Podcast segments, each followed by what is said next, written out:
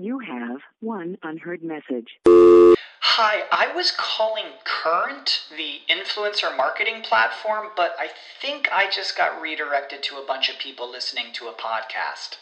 Well, anyways, I was calling Current because I was told they could help get my brand set up on TikTok Shop and even build out an affiliate program of content creators promoting my brand. And even have those content creators go on live streams and promote my product there. Wow, I could really use Current. I also heard that the brands they work with are making millions in sales. I guess I'll just go to their website at current.tech. This is the story of the one. As a maintenance engineer, he hears things differently. To the untrained ear, everything on his shop floor might sound fine, but he can hear gears grinding or a belt slipping. So he steps in to fix the problem at hand before it gets out of hand. And he knows Grainger's got the right product he needs to get the job done, which is music to his ears. Call, clickgranger.com, or just stop by. Granger, for the ones who get it done. This episode of Blue Shirts Breakaway is brought to you by, as always, our Patreon subscribers. Honestly, could not do without you. We're just going to get to the show today. Got Travis Yost, got Sara Civian. Me and Greg talk about some other teams with salary cap problems. It's pretty much everybody. All right, let's get to the show and happy middle July where no sports are happening whatsoever. All right.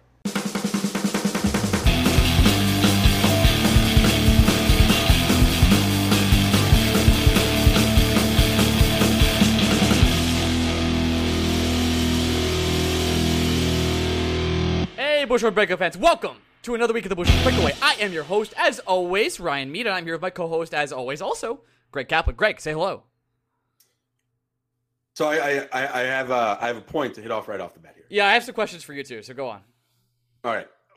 Obviously, I was down in Florida for the week. You were. Uh, visiting visiting the parents, getting off the grid, doing my uh, Bobby Margarita, all wrapped in one weekend. But then I, the difference is I came back to work immediately.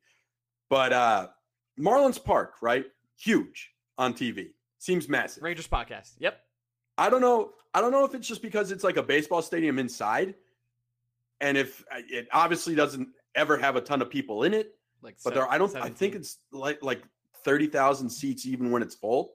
It just seems really small. Is my point, and it it, it always throws me off guard because I know it's massive. I know it's hard to hit homers there, but then I'm sitting there watching it. I'm like, God, this ballpark's fucking tiny. What was your experience of watching the Mets play the Marlins three days in a row? No, no, I didn't go Friday, so I only went Saturday, Sunday. Okay. Uh, so I saw them win twice, which was nice. Okay, that's. Um, three is too much. My my thoughts are they they hit like this team still hits and that's not a problem. The problem is anytime the bullpen came into the game i wanted to light my hair on fire. Watching i so i legit forgot that familia was a met until sunday when the seventh inning started and they brought him in. Um and uh he got the first out. I told my dad they should take him out right now to build his confidence. My dad laughed thinking that here's my son making a funny joke Not no, a, no, not I a joke, dead Dad. serious. Uh, because the next three hitters you ask, uh, double walk walk, and then they took him out, and I was like, yeah, no, that went about exactly as expected. Truly phenomenal. Uh, do you, you have any good stories about your mother before we get to actual Rangers news, which of there is little? Um, five days is too many with her at this point in my life. That's probably That- fair. That's one. Yep. Uh, the the some of the stuff that she would come up with and say, either in the car. To my mom hates silence, which is uh, Has she heard about the radio? Yeah, no, but the radio doesn't work. Like if, if you're if she's not physically talking, that's considered silence. It doesn't matter what Uh, else is happening around her. Okay. Five hour car ride with her, and it's just it's either at at some point I had to take over the wheel because uh, my dad can do no right when he's driving. Doesn't matter what he's doing, my mom will criticize it. My mom is at least smart enough to know that if she criticizes me, uh, I I bite back. I will give her a hard time if she tries to tell me what I'm doing is wrong. So uh, I, I had to jump in and drive when I didn't want to do that. Let me put it this way, Ryan. Yes. My parents drove me insane in that five hour car ride. I had two rum and cokes with lunch. I had Pretty impressive stuff. something with an extra shot of tequila as my first drink at the Marlin game, and then three tall boys. And at that point, I was numb enough to be able to handle them the rest of the day. I'm proud of you, Ben. All right, let's. Uh, we are a New York Rangers podcast. We have a lot to get to today. Huge show, a lot of big news. Greg, Yeah. Oh, uh, what do you want to talk about? So here's uh here's basically the only thing we uh, well it's not the only thing I've got some things. I've, a, I've I've done some research that we'll touch on. The only thing I want to talk about is um, we've talked a lot about how the Rangers need to move out salary space, which they do. Uh, what we haven't really touched about a lot is uh, who the fuck they can move the salary space out to. And you've done a little bit of research to this. Yes, uh, by research, I've opened up capfriendly.com. Oh my god, what an expert podcaster you are. So there are one, two, three, four, five, six, seven teams with north of That was ten million dollars. Counting the podcast, absolutely. Ten million dollars in in cap space currently available. Yep. Um, but there are things to remember. For example, Philadelphia Flyers have some restricted free agents they have to sign, and the Rangers wouldn't trade with them. So that thirteen million dollars is really non-existent. Um, the two other teams are in the Metro with the Rangers. The Blue Jackets are at fifteen point seven. The Devils are at nineteen point eight. The Avalanche, even though they have nineteen million dollars in cap space, probably ten million of that is going to Mikko Rantanen's extension whenever they want to sign him. So that cap space is not as big as it is. The Jets at $22 million is a complete lie because they have Laine and Connors who will eat up maybe even 17 million of that $22 million. Mhm. And then there's the Ottawa Senators who need to find a way to pay players. So they're always an option. But my point for this entire thing is I don't remember a time, and I don't think this is because the salary cap only went up by like a million dollars this year. It just it feels like everyone is in a cap crunch right now. And it seems odd to me that that's the case. It but was it's it's kind of funny because we were going to be the, the team that didn't have a cap crunch and we were going to be able to take on contracts, and that quickly changed in the past two weeks. Yeah, but it, it it's like you you go through what some of the teams have to do here, right? The we're gonna we should make note that Travis Yost and Sara Civian are both on today's podcast. That's so correct. I did we that. in the talk a little bit about the Hurricanes and the NHL in general. But for example, like we know Vegas has to make a trade, and it's probably going to cost them Gusev. We know that the Maple Leafs need to make a trade if they want to extend Marner because they're sitting at under four million dollars cap space. We know that the Oilers have been desperate to try and move out a contract. They're at under four million dollars in cap space. The Lightning need to move out a contract because they have to extend Point, and they're under five million dollars or six million dollars, I should say. Um, the Bruins need to make a move in order to extend uh, McAvoy. The Islanders, they're probably good, but the Rangers aren't trading with them. Like you go through the list of teams the Rangers could trade with and the players they're looking to trade. Like the Avalanche makes sense if they want Kreider or Namestnikov. They would have to be the front runner for me personally. I just feel like the Avalanche are going to be the team that the Rangers eventually end up making the trade with, but that's just a gut feel. uh, like the the Flames at nine million dollars is a lie because they got Tkachuk they have to worry about. Um, and you just keep going down the list, and it's like the Wild make a little sense, but I think they got contracts they still got to make deals with. They're just there isn't an obvious trade partner for the Rangers anymore, and it's not so much that it's concerning; it's more that I wasn't expecting the Rangers to have this difficult a time making a move or two. I think it's a guarantee the Rangers buy someone out. Um, and oh, you do. You so you think. Smith, Smith or Staal is, are getting bought out no matter what? So Smith really, Staal's not getting bought out no matter what. So I do think Smith or, or Shattenkirk. dude. There's. Uh, sorry, I made a Greg noise. There's no way that Shattenkirk is bought out. I just I There's no way that Shattenkirk should be bought out, but this is the first time where I've really taken a step back and been like, I guess there might like the the market, or if there was a market for Kevin Shattenkirk, it's come and gone. Because every team that would trade for that kind of defenseman right now, where are they? Right? The Maple Leafs, technically, again, we just talked about how they have to move salary. The Blackhawks don't have any room. The Penguins don't have any room. The Sabres have already made all their moves. Are you going to convince the Florida Panthers that what they need is a defenseman like Kevin Shattenkirk? I just can't. gonna- I cannot see a world where we buy out 6.5 million Kevin Shattenkirk with his two years remaining. Like that just. I, I, I believe we could do 50% retaining somehow, some way during the season, and I'd rather hold on to him.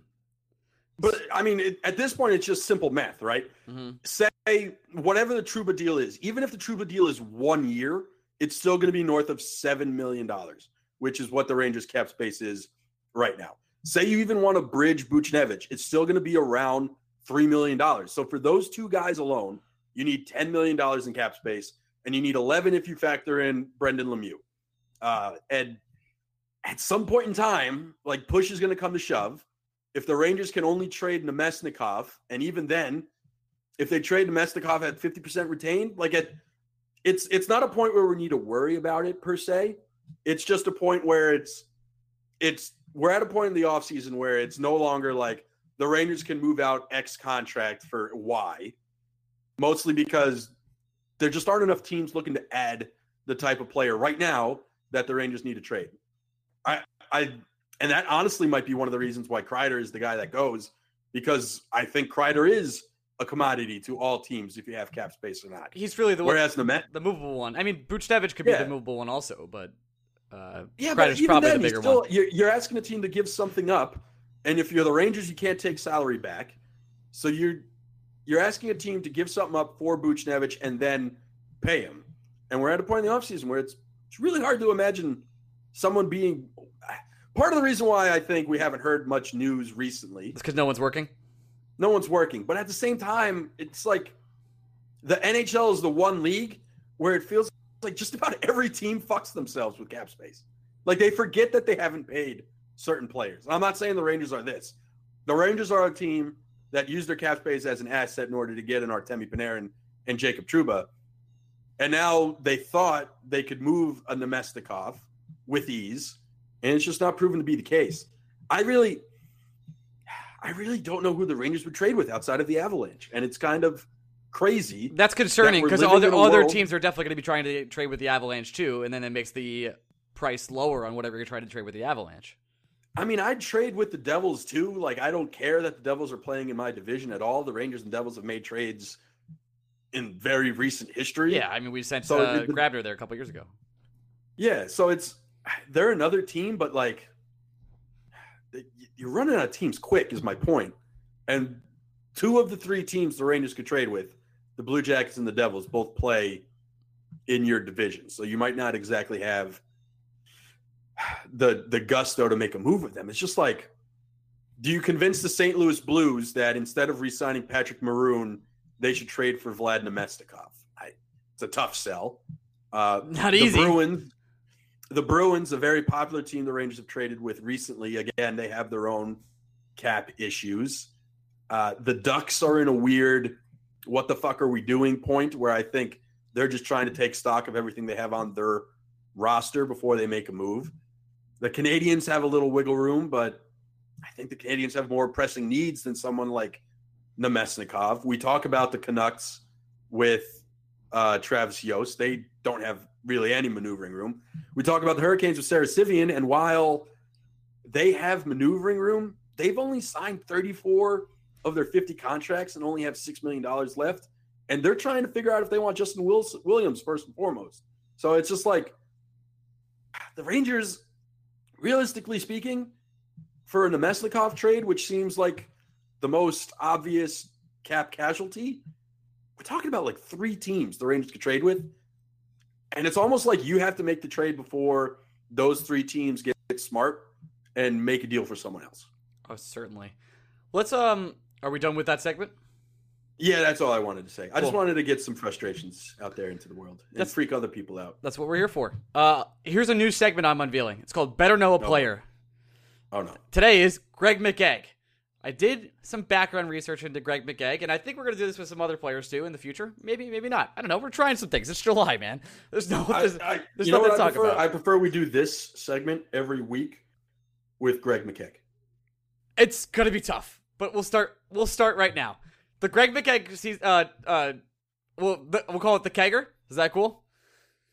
Uh, let's do it. Also, while we're here, shout out to Mike McKeag, who I assume is Greg's dad, who now follows us on Twitter. That's unbelievable. I hope he does. Uh, can we try and call him? Do you want to DM him? Mike McKeag, I Yeah. will DM him after this podcast. DM him. and Be like, hey, are you Greg McKegg's dad? And can we d- can we call you? Um, to ask you about our segment, the Kegger, which just started last week. All right, to the Kegger. I've gone deep into uh, Greg McKegg's Twitter history. Gotta be honest, not a lot there. Maybe like 80 tweets in total. Let's read some together, shall we? Greg boy. Greg McKegg in 2012, November 5th. Great weather in Houston today. Thanks, Greg. Really appreciate it. Okay. Uh, on December 25th, 2012, Merry Christmas. Now, you're probably saying, Ryan, that's a dumb tweet to, to read. That's, you know, everyone says Merry Christmas in 2012 on Twitter, uh, you know, on- on actual Christmas. Cool. October 13th, 2013. Happy Thanksgiving.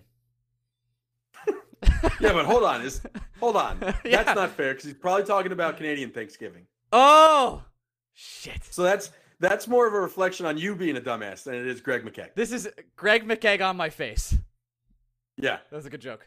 yeah, you fucked up. I'm gonna clap myself for that one. All right, uh, I did find one other thing. There's a website called PlayersWiki.com, and Greg McKegg has one. Let's talk about Greg McKegg's personal life, shall we? Oh boy. The 27 year old player, Greg McKegg, is still not married. First of all, still not married. You, what's, you're not you're rushing the guy, and also the current relationship slash affair status of him is not disclosed on the media. Wow, Players Wiki, you're really digging deep into Greg McKegg's personal life. Uh, besides, he's career focused busy man, so he utilizes his maximum time on his sports career. No, I'm not misreading this. It's what it says. Um, what does career focused busy man mean? Uh, whatever you do, the opposite of that. Okay. In addition to this, he hasn't shared any detail on his official social accounts regarding his personal life, and also hasn't given a single hint which he suggests his probable wife, girlfriend, or spouse. That's true. I support that. I went on Greg McKegg's Instagram. It is private. Over under three posts, Greg. On his Instagram, Yes, I'll take the under. it's two. That's correct. Um, Uh, so just just so we're clear, yes, people know more about my ongoings with the elusive Meg yes. than anyone knows about what Greg McKegg is up to. Greg McKegg on your face also. Um, moreover, he has kept his official Instagram ber- a- account private, which means that he keeps his personal life in a low profile, and he keeps his personal life hidden from those in general public. This is very confusing. This last line of this uh, paragraph here from the Players Wiki.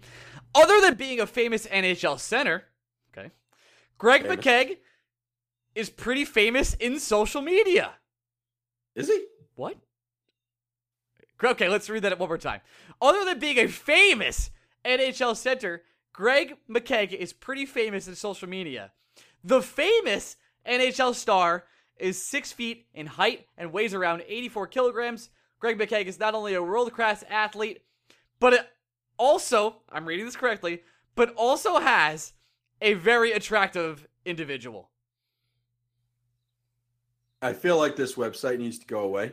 This feels like that time we found Jew or not Jew.com. I totally forgot about you.you.com. which I think is which I think is problematic now 3 years later. You know, the funny thing is, I think it was another time in the summer where we're like, what the fuck are we going to talk about? Yeah. And then I just found a website. Well, I think it came up because we were trying to figure out if someone was Jewish and we just put in is so and so Jewish. And then and then the first website came that came up was Jew or not Jew.com. Yes, unbelievable stuff. Um Yeah. I I think it's our job now to Mm-hmm. make Greg McKegg is pretty famous in social media. It's our job. It's it's our calling. So uh It's in, it's interesting. It's definitely something to do. So that was uh, this week's edition of the Kegger. I'm glad everyone could uh, come around here and do some stands with us, and uh, also hopefully you all got some Greg McKegg on your face. Uh, we have two big interviews, one with Travis Yost and one with Sara Civian, which you know um, we'll talk about that in a second. But before we get to those, we have five star questions, Greg, which I almost forgot, but I didn't. First five star question this week comes from Joe M27. Hey guys, just want to start by saying that you two are the funniest MFers I've ever heard seen. Thanks. Was wa- there was there like a was there a slash in there between No, heard and seen? There was not, and scene was spelled with three E's. I wanted to ask if you guys would consider talking about Meg for the majority of the podcast. Oh, d- wait, Oh, wait, wait, Greg, wait. I think Greg talking about Meg is hilarious. Thanks, guys. Oh, no. Hashtag breakaway over banter. Thanks, Joe M's27. Appreciate that. I don't know if this is Joe or not. Um, it is Joe, but the Joe. Uh, I want to answer that question for you, Joe M27, and I'm glad you asked. On our Patreon, which you can find at patreon.com slash Breakaway, Greg and I are starting a nonsense podcast series, which will be recording its first episode hopefully next week. The first nonsense episode, which will be a tell all of Blue Shirts Breakaway oral history, where we will spill some serious drama and some behind the scenes things about Blue Shirts Breakaway. The second episode of the nonsense series for patreon.com slash Blue Breakaway will be Blue Breakaway, a love story, where Greg and I go heavily into our romantic details. Oh no. that was your idea. Um, Was it? yeah, I don't remember that. That was- I'm gonna sit that one out. that was your idea. You were like, we should do it as a bonus, and I said yes. So that those are the first two episodes, which will be coming uh, the next two months. So if you are interested in those, go to those. Uh, second five star question of the week is from Ryan Mead. Says here, we didn't get any other five star questions this week. So what is your favorite condiment to put on a hamburger, Greg? Is there a condiment that isn't ketchup Yeah, I like Thousand Island. I enjoy ranch. on your burger? yeah, I like the the, isn't the isn't mayo Thousand ketchup. Island basically like ranch with ketchup? It's pretty much mayo ketchup mix. Yeah. It's it's pretty Okay. good. I'm I'm into it. I've I I put chives on my burger yesterday. Chives are strong and they're spicy. So that was uh, uh that was a mistake by me, but I kind of liked it in a Hmm. weird way. It was in a masochistic way. Uh, if you want to leave a five star question for us, you can go to our iTunes account and leave a five star question. Just type type in New York Rangers or Blue Shirts Breakaway will be the first result. That's right, motherfuckers. I haven't cursed in a while. And uh, leave a five star question. I know it's July, so there's not a lot going on, but we, we will answer your question on air. Thanks, Joe, for giving us a question this week. Uh, we have two interviews, like I said, Travis Yost and Sara Civian. The Sara Civian interview. No, just let it be. It's good. It's a good time. Uh, and uh, let's go to those now. Transition. We have recurring guest Travis Yost, who the first time he came on, oh, he's a TSN analyst, uh, TSN analyst, hockey analyst for TSN. First time he came on, we were talking about throwing up into pizza boxes. Welcome back, Travis. Is that really what we talked about? Uh, no, you came. We we were Oh, talking about throwing up into pizza boxes on the call when you joined, and then we talked about it for like five minutes before we started the podcast. That's true. That's a fact. I gotta go back and listen to that episode. I, I- my, I, I, in fairness to you guys, I can't remember what I had for dinner like two nights ago. So that that's like a barely a chance. It, it wasn't you. It was me and Greg. So we're totally cool. We're straight. Yeah. All right. And uh, it, it sounds like it wasn't pizza because now I feel like you'd remember. Yes. we brought you on because, well, once the July 1st date hits for the NHL, sort of all the news stops, and I just want to recap some of the offseason that we've had so far. I guess we're going to hit you with some softball questions uh, to start. What was sort of the least surprising contract for you? What was the contract that was like, yeah, we all knew that was coming? Ooh, is this league wide or for the Rangers? I mean, we, you know what? The, the reason why I say that is, I think you could put the Breadman in the top three, top four of like least surprising contracts. I, I think if you would have said, hey, the Rangers are going to get Panarin long term, uh, on a on a obviously very very lucrative deal, like like 11.6 million AAV for the next I don't know billion years. Um, that that that contract seemed like it was ready to rock, and only two or three times, only two or three teams could have reasonably signed that contract. So I put Panarin pretty high up there, but uh, I think number one is obviously Bobrovsky. I think, I mean, uh, the Bobrovsky contract in Florida, I think, was signed at like the trade deadline of last year. So I don't. Um, I, I, I mean that that was like I don't even know if Bobrovsky. Did anyone even hear if Bobrovsky even met with other teams, or it was like, yeah, you're going to be in Florida. Like I, I felt like that contract was one of the more inevitable signings we've really had in the last like five seasons. Do you feel like the There I- felt- Islanders had like any chance at all? Yeah, there there felt like a little minute there where the Islanders were like, "We can sign you both," and then Bobrovsky, it was like, "I really would rather not."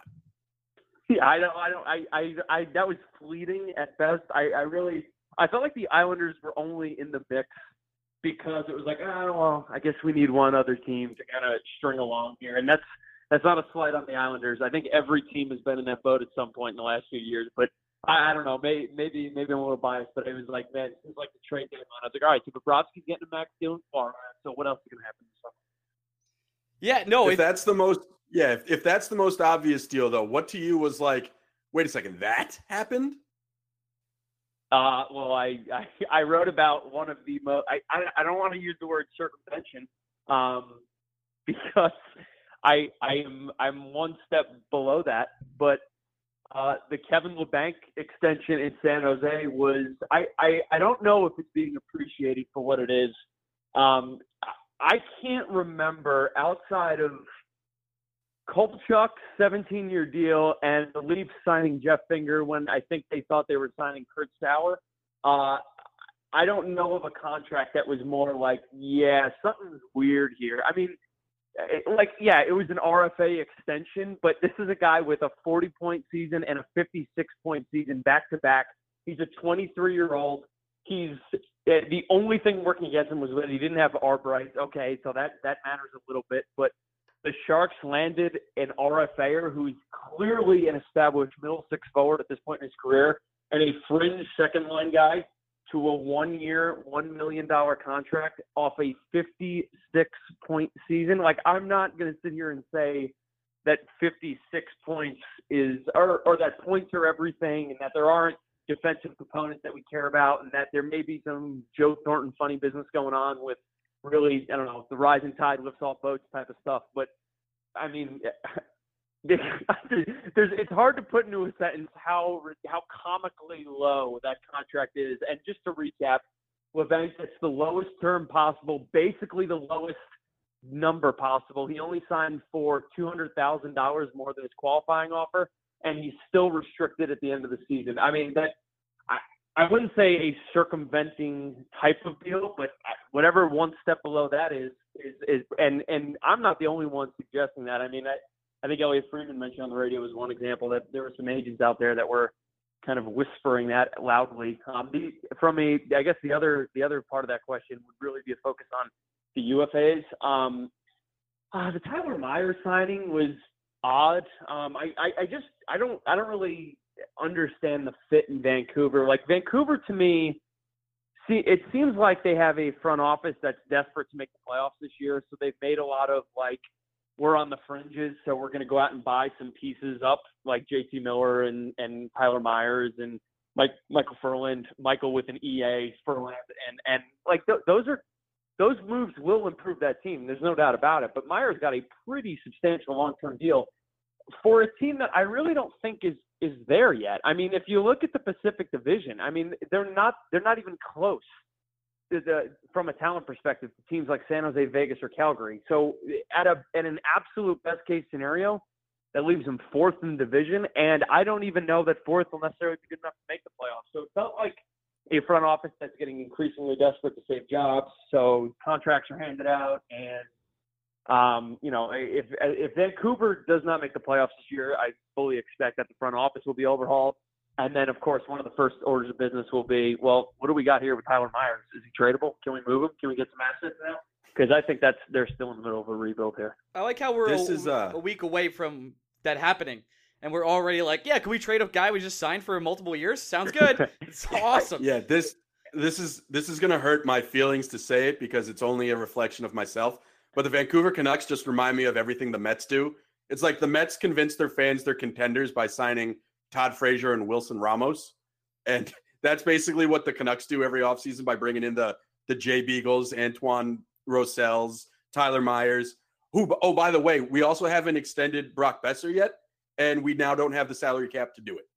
Uh, the Vancouver yeah, Canucks, that- everybody. there, there is a there is a Metsian vibe to that. There absolutely is, and it- and it's not.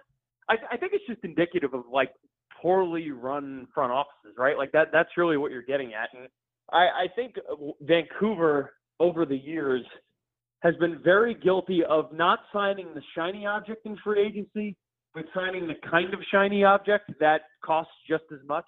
And you know, I, I think about it. They were right. Remember, remember July 1, 2016, when each god god awful contract was worse than the last one that was signed, and it felt like every second line forward was signing for seven years and 42 million. When it went Lucic and and Valtteri Filppula, and there's a run of guys, and they were right in the middle of it with Loui Eriksson, who, by the way, um, you know, you mentioned Boeser, like that that that extension will be realized when, if and when uh, they move they move Erickson. But I, if you're reading the, the clips, if you're reading the clips from the Eriksson stuff, it, it certainly sounds like uh, it, that they're they're at a bit of a stalemate there. Where do you rank Kevin Hayes in sort of the surprise of all this? Um, was that a, a move where you thought it was an overpay? Do you think it was a good move by Philly? Wh- What are your thoughts on on uh, the former Ranger going to Philly with his former coach?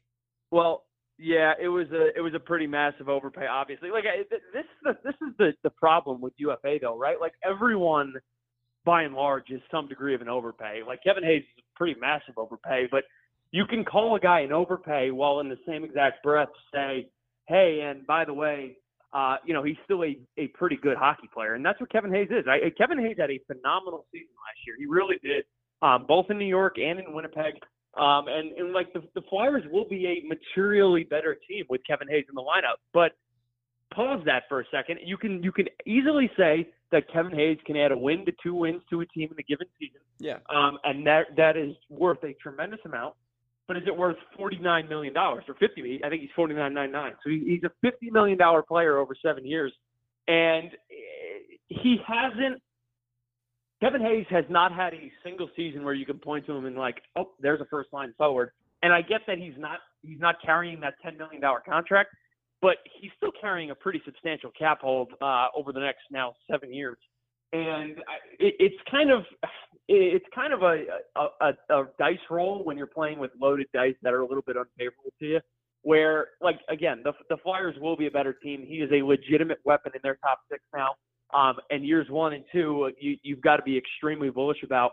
Um, but you can say that while still pointing out that like this this seems it seems like the Flyers, and if you remember, the it seemed like the Flyers were trying to get ahead of a run of teams spending a ton of money on you know second line forwards, um, and and it seems like the Flyers like all right, we're we're going to be the first mover here, and we're going to set the terms. And unfortunately for the Flyers, the market never really shifted to what they thought it was going to be. And I, I think that's pretty fair to conclude, right? Like when you've got guys like Ferland and Dzingel um, signing, I think, relatively team friendly contracts, both of those guys are difference makers. Now, are they as good as Kevin Hayes? No, but those guys also signed for $13 million and $7 million, respectively, for total liabilities, where Kevin Hayes is at four, uh, 50. Like, I, I, I think that the Flyers may have overestimated the market and, and how it was going to react to this type of player uh, this summer. And I, I think if you, I think if you would say to the Flyers, hey, we're going to go reverse this, we're going to go back into the middle of May or early May. Uh, I think the Flyers would be just as aggressive at getting Hayes because I think they love the fit there and I think they think he's a really good player. But I would be curious to know if they would still pay him what they did. You, so you like the Hayes fit there, even though we saw Hayes restricted under now Flyer head coach Alain Vigneault while he was in New York? The the the most lively I ever seen Kevin Hayes is when Alain Vigneault left, and now he willingly re-upped with Vigneault for at least the first.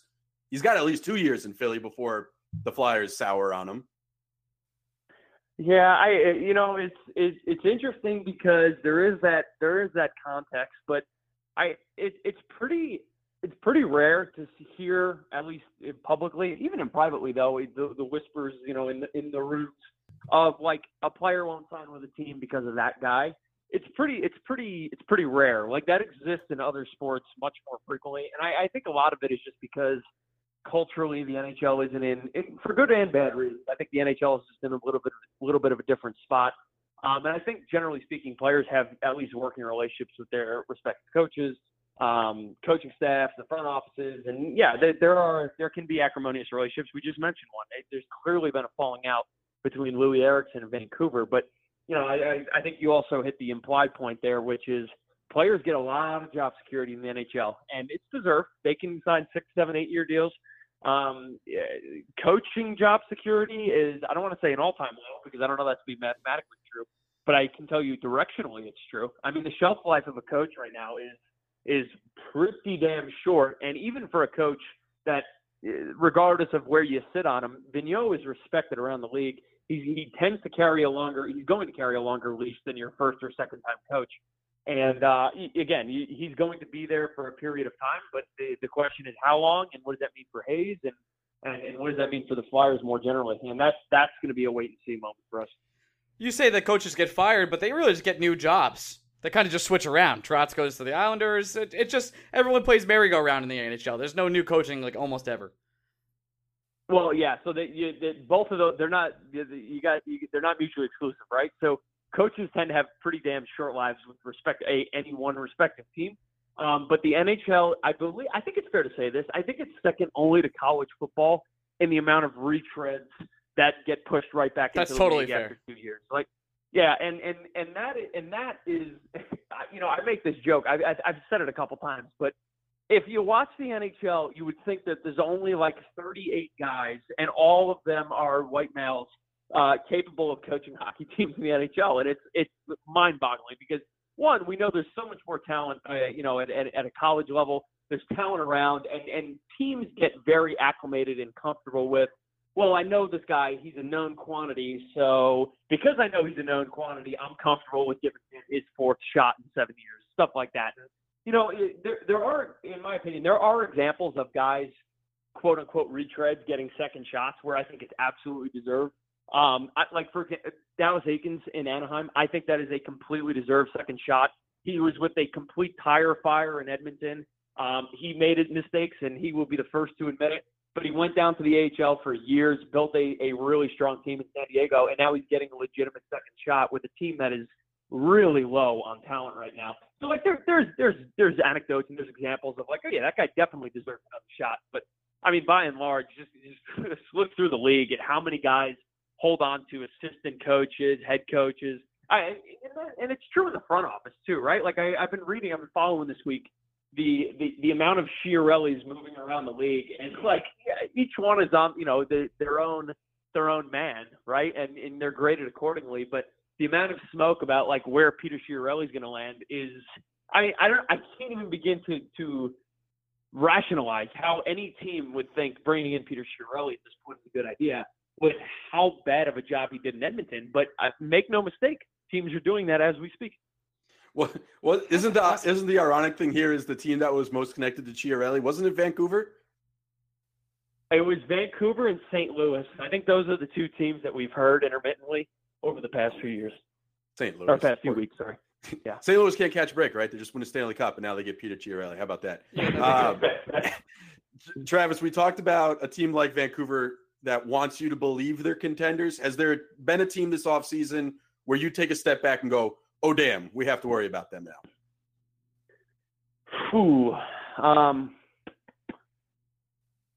it's a really good question. Uh, I, I'll give you a couple of examples. Um, I, I clearly I think New Jersey's better. Like I, I, PK Subban is one player, uh, but he is the exact. Sometimes you find a really good fit for a team that's in really good need of a, a very specific type player, and the Devils sorely needed a capable puck moving defender. And uh, again, where, wherever you stand on Subban, whether it's yeah, he's a good, he's a great defender. He's, you know, I don't think anyone thinks he's a Norris defender anymore, but he's a great defender. He's a good defender. He can give you rotational top four minutes, regardless of where you sit. He's clearly an impact player at his position, and I thought the Devils were uniquely challenged with the lack of puck movement they had on the blue line. Um, to the, at least to the extent that I think integrating him into that lineup would be much more impactful than him going to most other teams, just because the Devils don't really have any redundancies back there um, whereas many other teams do. Uh, the, you know, the, the other example, it's uh, one team that's really done very little, uh, but quote run it back. I think is is is mostly terrifying. I I, I still I still believe that Vegas post Mark Stone is one of the two or three best teams in the league, and, and like the, the the the disaster debacle meltdown with the awful call and then giving up all the goals in the penalty kill in the first round in San Jose and losing that series. I, that that's going to sting for a long period of time. But if you look at Vegas's underlying numbers, especially with Stone added, and I, you know, I I think everyone's come around to the fact that Mark Stone is really kind of like the newer era of Patrice Bergeron, where it's like, oh yeah, all of the defensive numbers and more broad underlying numbers suggest he is a borderline superstar, if not a superstar in this league already. Um, adding him is a is a game changer for a team that was already so so deep in, in the forward ranks. And I, I just look at the Western Conference, and there's plenty of great teams there. But I, I think if you were to say who's the odds-on favorite out west, or who's who is the favorite in the West, I don't know how you don't end up with Vegas. And and, and that's even recognizing that you know they're cap constrained. They're probably gonna have to move Nikita Gusev and and put a, pick with him or something. And you know they have ran into their own salary cap issues, but um, you know, like any, you know, I make I made this point, like, and it's it's true for the Maple Leafs as well. Like I, I see people just killing the Leafs and killing the Knights for the cap issues they have right now, and it's like, look, yeah, uh, yeah, the the Lou Lamb era left them with Marleau and Zaitsev, and those contracts were awful, and now they're paying the price. And Vegas made a couple missteps in their own right. But at the end of the day, when you can get John Tavares and when you can get Mark Stone, you get John Tavares and you get Mark Stone, and you kind of let the rest of the stuff play its way out. Now, I'm not excusing bad cap cap management, um, but I, I just don't think that's the case. Like these, these teams are clearly loaded, and and sometimes I wonder if we harp so much on cap issues um, because we're trying to figure out a way to say a really good team is not not really good, and I, I think more times than not it's mental gymnastics. Well, now let's talk about since we talked about good teams, let's talk about teams that will regress. What do you think is the team that was a contender last year that will kind of go into the dumpster this year, and why is it the Islanders? well, it's. I mean, the Islanders are the answer, and I, I, I this is an impartial answer, but I mean, look, the, the Islanders had a I don't want to call it a miracle season, but anytime, and this is this is a blanket statement true across the league, anytime you have a shot neutral or sh- shot negative team that is heavily reliant on goaltending performance, they are almost always the best bet to say that team is going to drop eight to ten to twelve points in the standings, regardless of what else happens. And in the Islanders' case, not only not only were we expecting massive goaltender regression just because um, the the goaltending duo there, but by the way, Lehner and Greiss were, were still were quality goaltenders before last year's ridiculous run. But even if we regress them back to natural expectations, we would assume the Islanders a minimum four to six wins worse than they were in the standings. Add to the fact that they lost, you know, they lost Robin Lehner, and you know they they they go out and you get Semyon Varlamov, who, um, again, a very reliable goaltender. He's going to give you 55 games, but uh, the rest of the team um, they play too much in their own zone. Um, they were heavily reliant on goaltenders bailing about most nights, and they really didn't change all that much in the skater group to point to them and say, "Oh yeah, they could, they could, they could buck a regression trend here." And and, and again, I, I would be, I would not be the one standing up here suggesting that the Islanders would be dead last in the division. Uh, but uh, they are much, much, much more likely to be on the outside looking in than vice versa and coupled with the fact that like I am extremely extremely bullish on a couple teams. Like I, if anyone thinks Carolina is going anywhere, they are they are completely out to lunch. The Hurricanes are going to be one of the three best teams in the division again this year. Um, I, I guess I guess the other team staying in the division that's going to take a step back is Columbus, but I, I think that's kind of expected, right? You can't lose Panarin, Bobrovsky, Duchene, and Dzingel in, in one off season and really emerge that much better. I, I, I think they'll be a scrappy team still. They've still got a really good blue line, but you know the, the bottoms coming out for the Islanders and, and Blue Jackets really do open the doors up for a team like the Rangers, who is obviously better, um, as, as well as teams like Carolina to really solidify or entrench their spot in that division as well. Did you see uh, they released the uh, conference odds today, first time? Did you see the Hurricanes are going off at twenty to one to win the East? That that seems absurdly high. I mean, betting betting betting to win the conference, you you, you might as well just go play Powerball uh, with with all the nuance and, and, and changes and shifts that happen in a league. Um, but again, look at look at the Eastern Conference, and uh, yes, Tampa Bay is clearly the best team in that conference. Um, Toronto is insanely good. Boston is very good, but like look at Carolina's division I think you can make a pretty compelling case that Carolina is the best or second best team in that division. And I like that alone with the playoff format where you have to advance out of your division kind of lends itself well to those odds, doesn't it? Oh yeah. And just to give you reference, I think the I know the Rangers and the Devils were around 12 to 1. I think the Flyers were 14 to 1. And I think the Islanders were ahead of the uh, Hurricanes as well. It was the most ridiculous yeah, thing I've ever yeah. seen.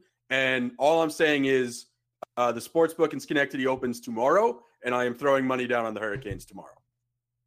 You should you should run up to the book as well and see if they'll give you a, a prop bet on Islanders or Hurricanes straight up. Since the, since the betting markets appear to think that the Islanders are a better team, see if you can get that that price straight up and take the Hurricanes all day. That's I, free I money. think this is a sicko better. I, I ran into one one of my buddies is a big time Raiders fan, and I'm obviously a big time Bills fan and I, I am also one of the most pessimistic Bills fan. And he gave me an hour talking about, you know, how good the Raiders are going to be. And I was like, the Raiders suck. And the, the Raiders aren't even going to finish above the Bills this year, which ended up in a massive prop bet, which I feel like I stole candy from a baby. So I encourage you to do the same. The Raiders Uh, are going to be smart, terrible. Smart, smart to do that before Hard Knocks too, when we know just how terrible the Raiders are. My, my rational, and of course this is an NFL podcast, but my rationale is pretty simple, right? You're the worst team in the best division with a brutal out of conference schedule, whereas the Bills, yeah, the Bills are the Bills, but the Jets are the Jets and the Dolphins are the Dolphins. You get I mean, to you get to play got- four winnable games. Absolutely. Yeah, exactly, exactly. Plus, you're going to win those rando games where Josh Allen throws for five touchdowns, like randomly, or runs for 300 yards. What a handsome man, Josh Allen. is. Just look- so. Looks great in shorts. Best part about him. Year. I, I'm, I, Travis, I like you, so I'm not going to say my usual things I say about Josh Allen on this podcast. It's true. Yeah, you better you better show some respect, or I'm gonna be I'm gonna be coming right up. So wait, wait. As, as a matter of as a matter of point of contact here, I'm not probably not too far away from you guys. Where are you guys Where are you guys doing this Saturday? Uh, that's Greg. Go ahead. You you go to the horses? Uh, yeah, I'm, I hide all year long in Troy. Uh, so this is my time of year where the track just opened, and I'm living at Saratoga. So if you want to, if you want to come hunting, Oh. I'm an easy man to find. Saratoga is. Let me tell you something. As a Long Islander, I I think my favorite annual trip every summer was, especially when I was growing up, was going up to Saratoga. Even as like a 14 year old, I was I was groomed into a degenerate horse better, betting betting the uh, the circus ponies that were priced out at 75 to one. My dad would be like, Travis, let me explain something. This horse has no chance of winning. He has three legs, and I would say, but 75 to one. Um, as uh, also a Long Islander myself, based out of Bayshore, we need to talk about two things. First, Belmont is definitely something you've been to multiple times. Uh, is there like, there's no comparing Belmont to Saratoga, right? It's just like a totally different night and day si- like situation where Belmont seems really buttoned up and where Saratoga seems relaxed and hang out. Uh, well, not only that, have you, like, have you ever been to Belmont on like a Tuesday? It- No. it's like degenerate city. It's not. Look, I, I Belmont is like a Belmont is like a 40, 45 minute drive from Patrick Belport area, and I like that that that drive because I know it's, it's at the end of that road in Belmont's track. Uh, it might as well be eight hours for me. Whereas Saratoga, is like seven hour drive. That's that's not too bad. I can make that in a day. Saratoga's like four from from Bayshore, but yeah, it's doable. Um, so speaking of Bayshore, uh, we had our most famous viral moment over the past week where uh, Bagel Boss Man, which is literally my bagel store, which I wasn't going to, happened. Um, how does some angry man go so viral? And as a former Long Islander or current Long Islander like yourself, how do you take that? Well, I just I I do I said this two days ago. The most underappreciated and underrated moment of that video. He really did us right by really nailing the pronunciation of Farmingdale um, He to did. a point where you know I'm look, I'm looking around. You know, I got I got buddies you know all over at this point. Um, you know, and I went I went to school at Arizona State, and you know you just talk to people and they're like, what what town is that? I'm like, it's it's Farmingdale. Like that's what it is. I, I don't know. It's, it's Yeah. from it's Massapequa. Like, that, that was that was easily the best part. So I've spent I've spent a lot of time out in New York in the last like eight ten years. So I've become much more cognizant of the extreme Long Island accent that I've only partially lost, I think. But um, I, when he when he went into that rant, I was like, oh, there it is, there it is, there is my Bayshore guy. That's my guy. Uh, I just I'm just didn't- happy my hometown has a has a mascot now. We had the Marauders before, which is my high school mascot. We're totally changing to Bagel Boss Man. We have to. Is he really just- from? Is he from the hometown or is he? He he he. I think his his new Twitter, which he put out like yesterday, and now he's selling T-shirts. Says he's from Massapequa, but uh, but he was in Bayshore, my hometown, uh, during that, which is next to my favorite sushi place and one of the better pizza places around here. So if you're gonna visit, please eat all three places. Can we can we just talk? Can we just? I just want to say one thing. I Yeah. saw the follow up video. I thought I think it was News 12. did it, Unbelievable! where- I'm living in a van by choice. Yeah, and and and and like I don't even it, the, the way the camera guy had the angle, it made the girl who was trying to do her job, and I thought doing a pretty good job. Uh, they made her seem like she was six seven next to this guy, and like they were really emphasizing that point. Like, look how she towers over this guy, and I love how he ended it with a, uh, "Yeah, I don't really like you, so I'm gonna go."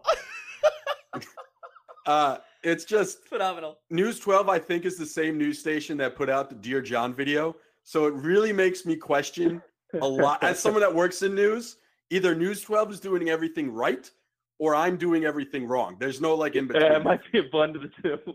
All right. Travis. Um, now, uh, Travis, what I need to know is where are you going to get into a similar rant, and what are you ranting about? Like, if you if if something happened in your life and everything was crashing down, and in a public, what's the public place you end up in that rant at? Probably Red Lobster. I can't take. Oh, we can't need to fucking talk. Red Lobster. we need to talk. I, can't totally take- forgot about I this. cannot take the anti-Red Lobster. I can't take it anymore. All right. Have you ever eaten lunch at Red Lobster? Because it's abysmal. Like, No, I. Know, listen, first off, you- you're making rookie mistakes, and that's fine. It's understood. You're gonna make rookie mistakes. it was my gra- It was my Red grandma's Lobster funeral. I didn't choose to go, Travis. I was forced. Red Lobster is a Red Lobster is a hey, let's go grab dinner between the hours of three and five, and you get a beautiful meal. You tip the maitre d on the way out, and it's great seafood. It's wholesome eating, and you're in and out in an hour. Like I will not hear any Red Lobster slander. Unbelievable. Never go to Red Lobster for lunch. The cheese biscuits are literally all time, though. It's unbelievable. You cannot beat them. I don't know how many calories they are. Nobody tell me, and do not tweet at me. Yeah, you know, you know, when I before I reached VIP status at Red Lobster, um, it, you know, I, I I didn't like the little game they were playing where I'd be like, yeah, I need some more biscuits, and then you know they serve you four, Yeah. and then here come two, and then here come two, and I'm like, no, no, no, just keep bringing them in sets of four, and I'll let you know when I'm done. it's uh, it's that's how it should be. And I know that's the reason people come and they have to cut you off, kind of like you're a little too drunk at the bar. But there's a reason I'm here. It's for the cheese biscuits. The shrimp are second. the shrimp are so That's second. true. All right, Travis. That is fair. We've taken up all your time. I appreciate you so much coming back on. And hopefully, uh, you want to plug all your stuff before we get out of here. Yeah, I literally have nothing to plug Awesome. other than this is the one thing I will plug. Uh, so at TSN, all of the important people go away for the summer, and they basically throw me the keys and are like, all right, whatever, figure it out until September when all the important stuff will happen again. So if you're vaguely bored on a random Wednesday, like, yeah, let's, let's see what new hockey stuff's out there, tsn.ca, and it's going to be just a run of my articles, most of which will suck, but you might find an occasionally good one there, and uh, I recommend. Awesome, Travis. Thanks for coming on. Hopefully, you can come back on during the season. All right, take care, guys. Thanks, man. Bye. Hey, we're back with our first guest of the day. We have Sara Civian from The Athletic. I have to open up with uh, a burning hot question I have for you, Sara. I've read your Twitter page and it says you're a third eye blind supporter. What's wrong with you? Are you okay? they actually have some great deep cuts. Um, haters gonna hate, but they throw a cheap concert, they throw a good concert, and it's timeless summer music.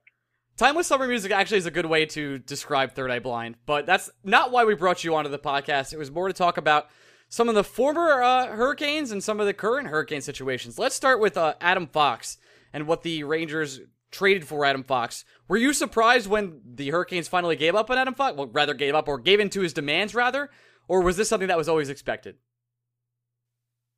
I mean, I didn't particularly expect it just because of the way that the uh, management and brass seemed so gung ho about it. But I mean, the rating was on the wall if you actually thought about it because his dad has season tickets to the Rangers, and it's like the Hurricanes blue line was pretty much full, and they had this whole mentality that was like, you got to earn it. So no one's just waltzing onto the blue line because they're getting signed, you know, like they have a bunch of NHL defensemen and obviously trading de Haan alleviated the logjam a little bit, but it was still like I get if he wants to play now, like the Canes might have not been the perfect place for him.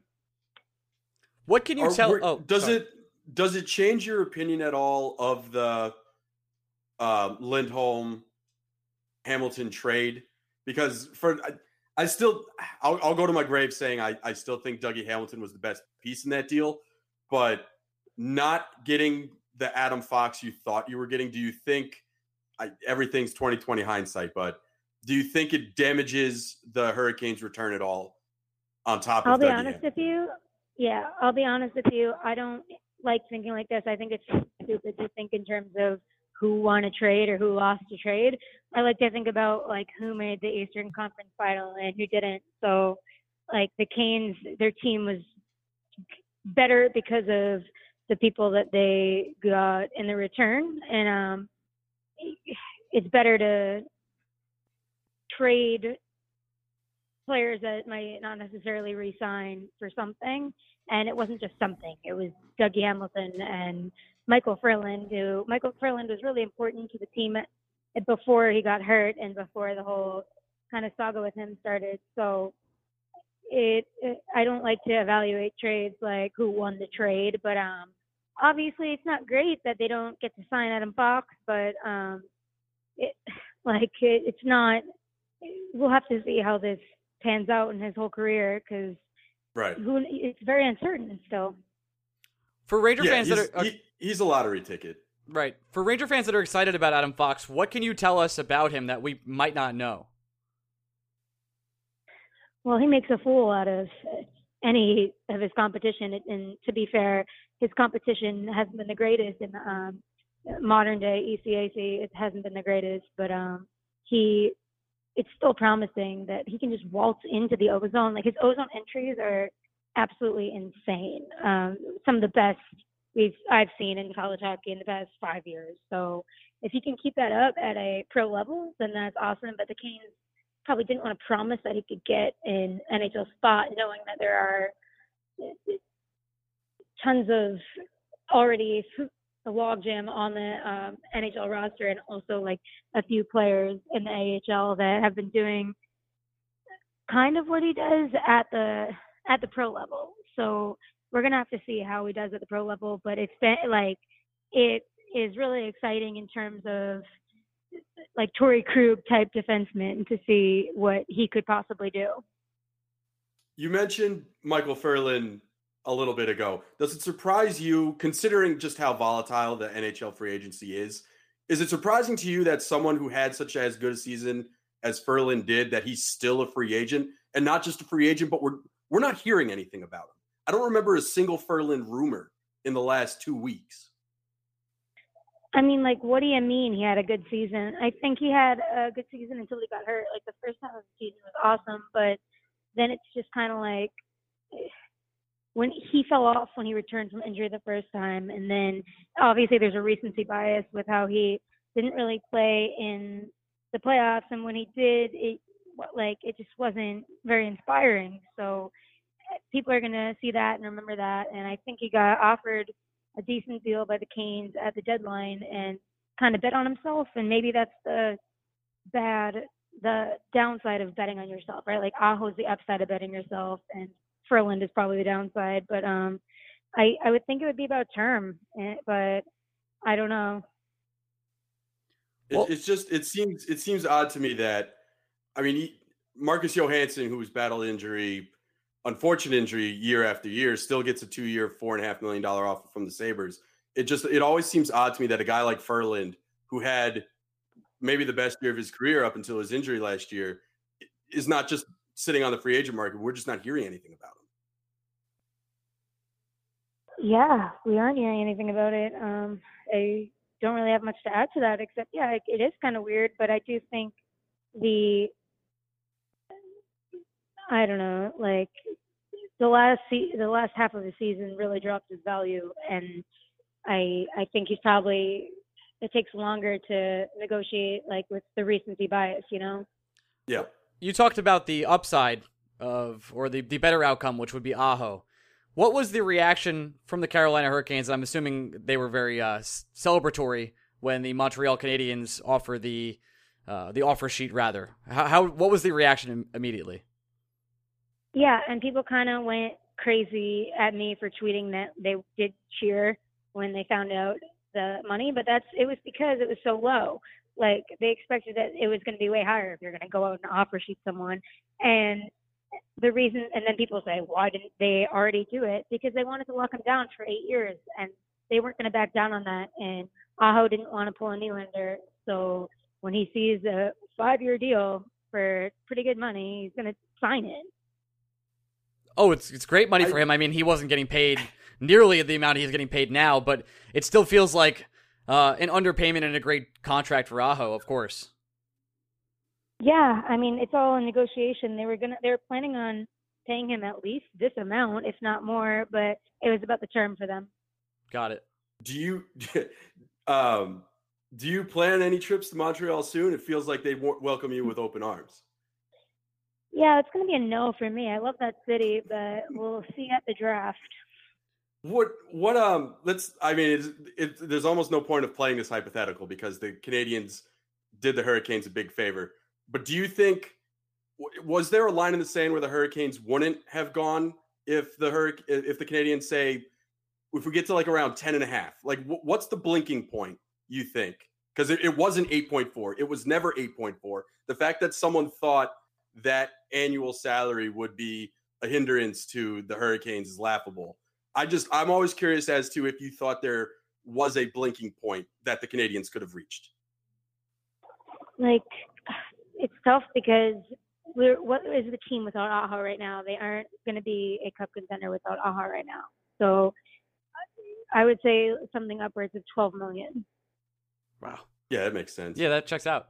I mean, that would match almost uh, the Artemi Panarin money almost, uh, or so, so much more. But that's what we've been dealing with on our side. Um, yeah. Obviously, this year's been time for you guys. Yeah, we're very excited. Uh, I guess this is a great transition to another player the Rangers now have, uh, our our new fan favorite, especially for this podcast, and that's Greg McKegg.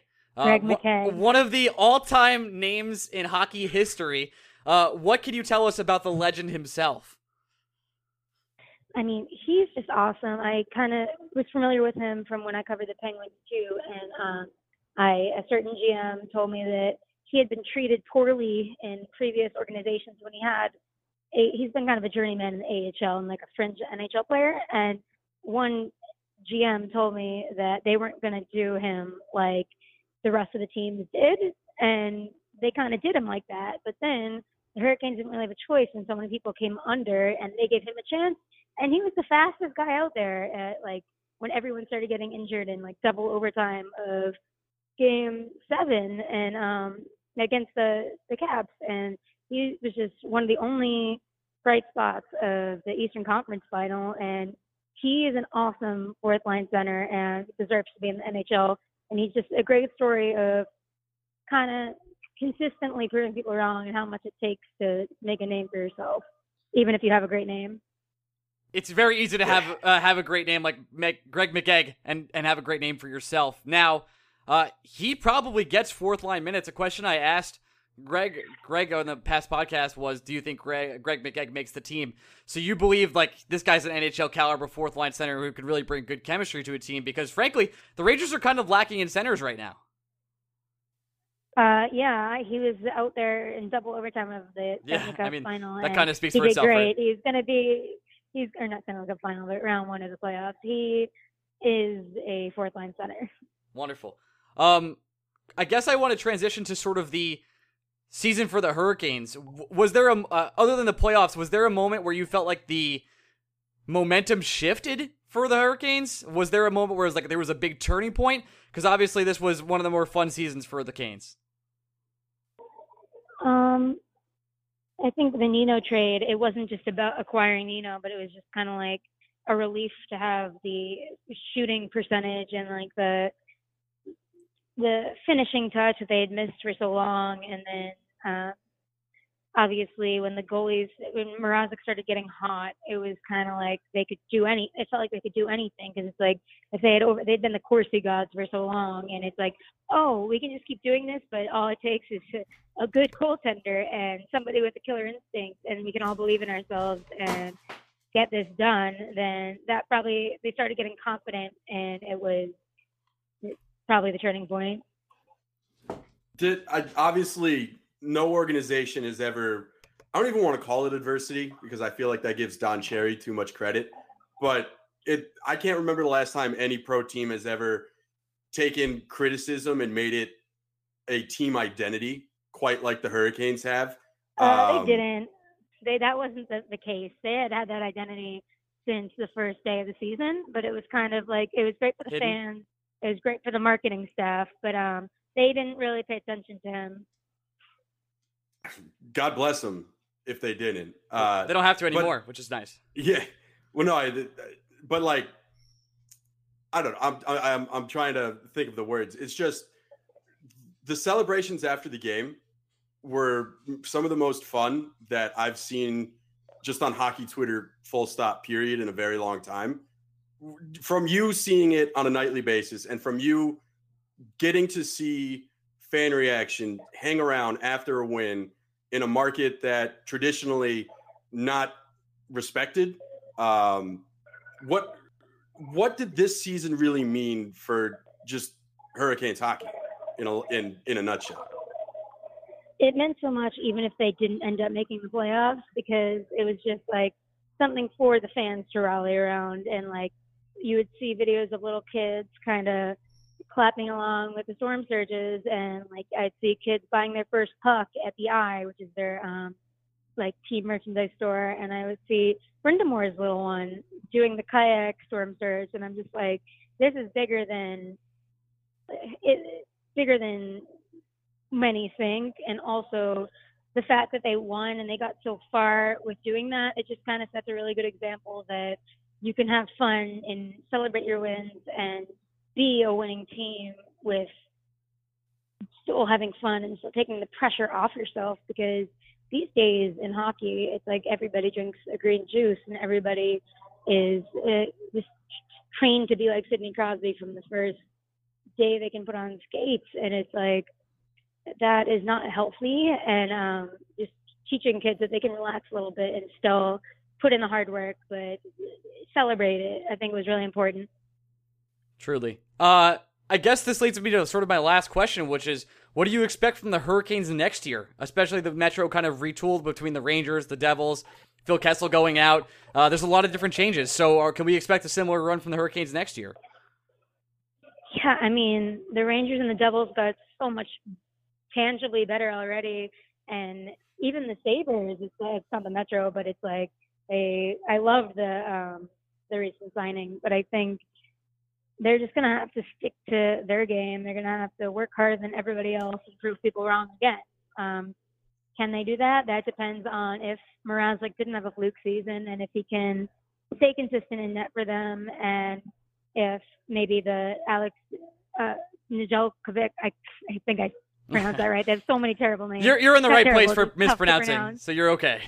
Yeah, yeah, um, yeah. I can imagine, but I, if he can step up and kind of Jordan Binnington the situation, then I think they have a great chance. And if Svechnikov takes that extra step, and if Aho is fueled by all the drama, and uh, Williams comes back, then I do think they have a real shot to maintain what they have. It's just such a tight race in the Metro.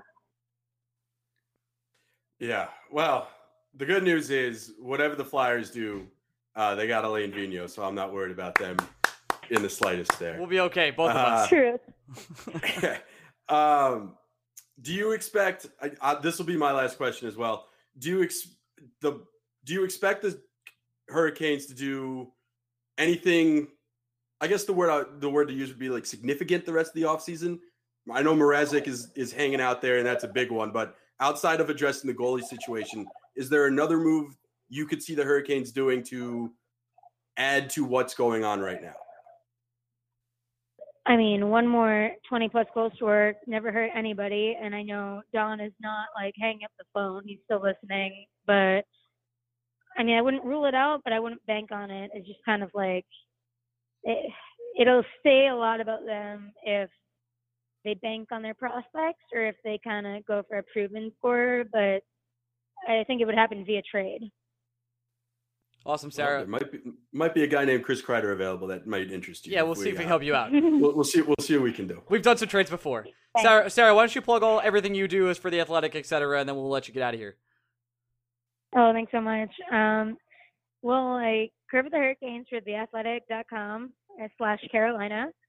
My Twitter is Sara with no H, Civian, C-I-V-I-A-N. I guess that's it. All right. Let us let us know how we can help get you sponsored by White Claw as well. God, that's the only goal. That's the only goal. We can chat. All right. Thanks, Sara. We'll talk soon. Thanks. Have a good night. Bye. Hey, we're back. All right, two great interviews in the books. Kind of want to come back and say goodbye to everyone. Have gotten a lot of interesting emails and messages from Finland recently. Uh, where someone sent me Kakko bread today, which I thought was very nice. Someone asked if we were doing hooded jackets. Yeah, we're going to be doing a lot more different merch for Church of Kakko. It's kind of just the dead period right now. We're waiting for the um you know, the season to start up and things for pick pick back up again. Of course, you guys are just listening to Blue Shirts Breakaway, which we love so much, and I appreciate that. But for now, we, we will keep you posted on the Church of Kakko. A lot more to come towards the season. Very exciting stuff. It's my time here to thank all the Patreon subscribers who are seriously the backbone of this podcast.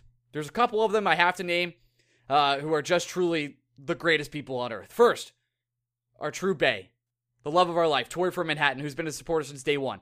Sean Taggart, who writes for our website. Ben Waters, who's literally uh, always giving us shout outs. Mike Smith, who's my guy. Eric Stagg from Cincinnati, who's also my dude, who texts all the time. And Mr. Brian Doyle, who has also been a backbone for literally ever. Thank you guys for being Patreon supporters and truly helping us do this. Greg, anything else we want to say before we end the podcast this week? Uh, I, I, just realized we went this entire podcast without mentioning that Kakko signed his entry level contract, and I just want to say that Kakko has signed his entry level contract. Not surprising.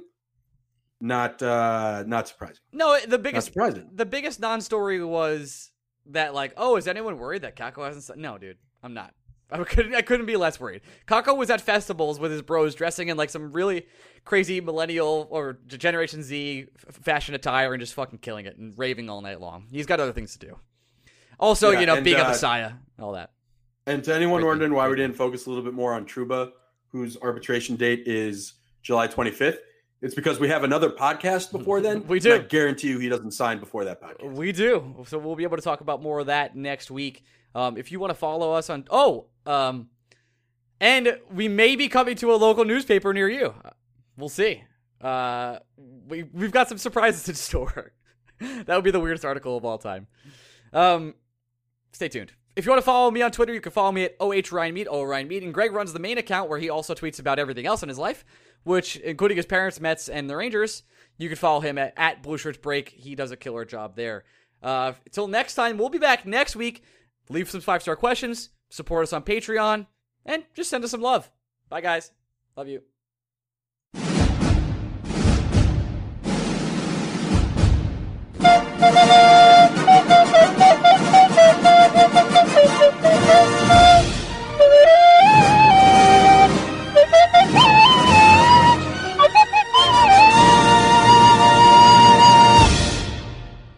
This is the story of the one. As head of maintenance at a concert hall, he knows the show must always go on. That's why he works behind the scenes, ensuring every light is working, the HVAC is humming, and his facility shines. With Grainger's supplies and solutions for every challenge he faces, plus 24 7 customer support, his venue never misses a beat. Call click grainger.com or just stop by. Grainger, for the ones who get it done. When you need mealtime inspiration, it's worth shopping Kroger, where you'll find over 30,000 mouthwatering choices that excite your inner foodie. And no matter what tasty choice you make, you'll enjoy our everyday low prices, plus extra ways to save, like digital coupons worth over $600 each week. You can also save up to $1 off per gallon at the pump with fuel points. More savings and more inspiring flavors make shopping Kroger worth it every time. Kroger, fresh for everyone. Fuel restrictions apply.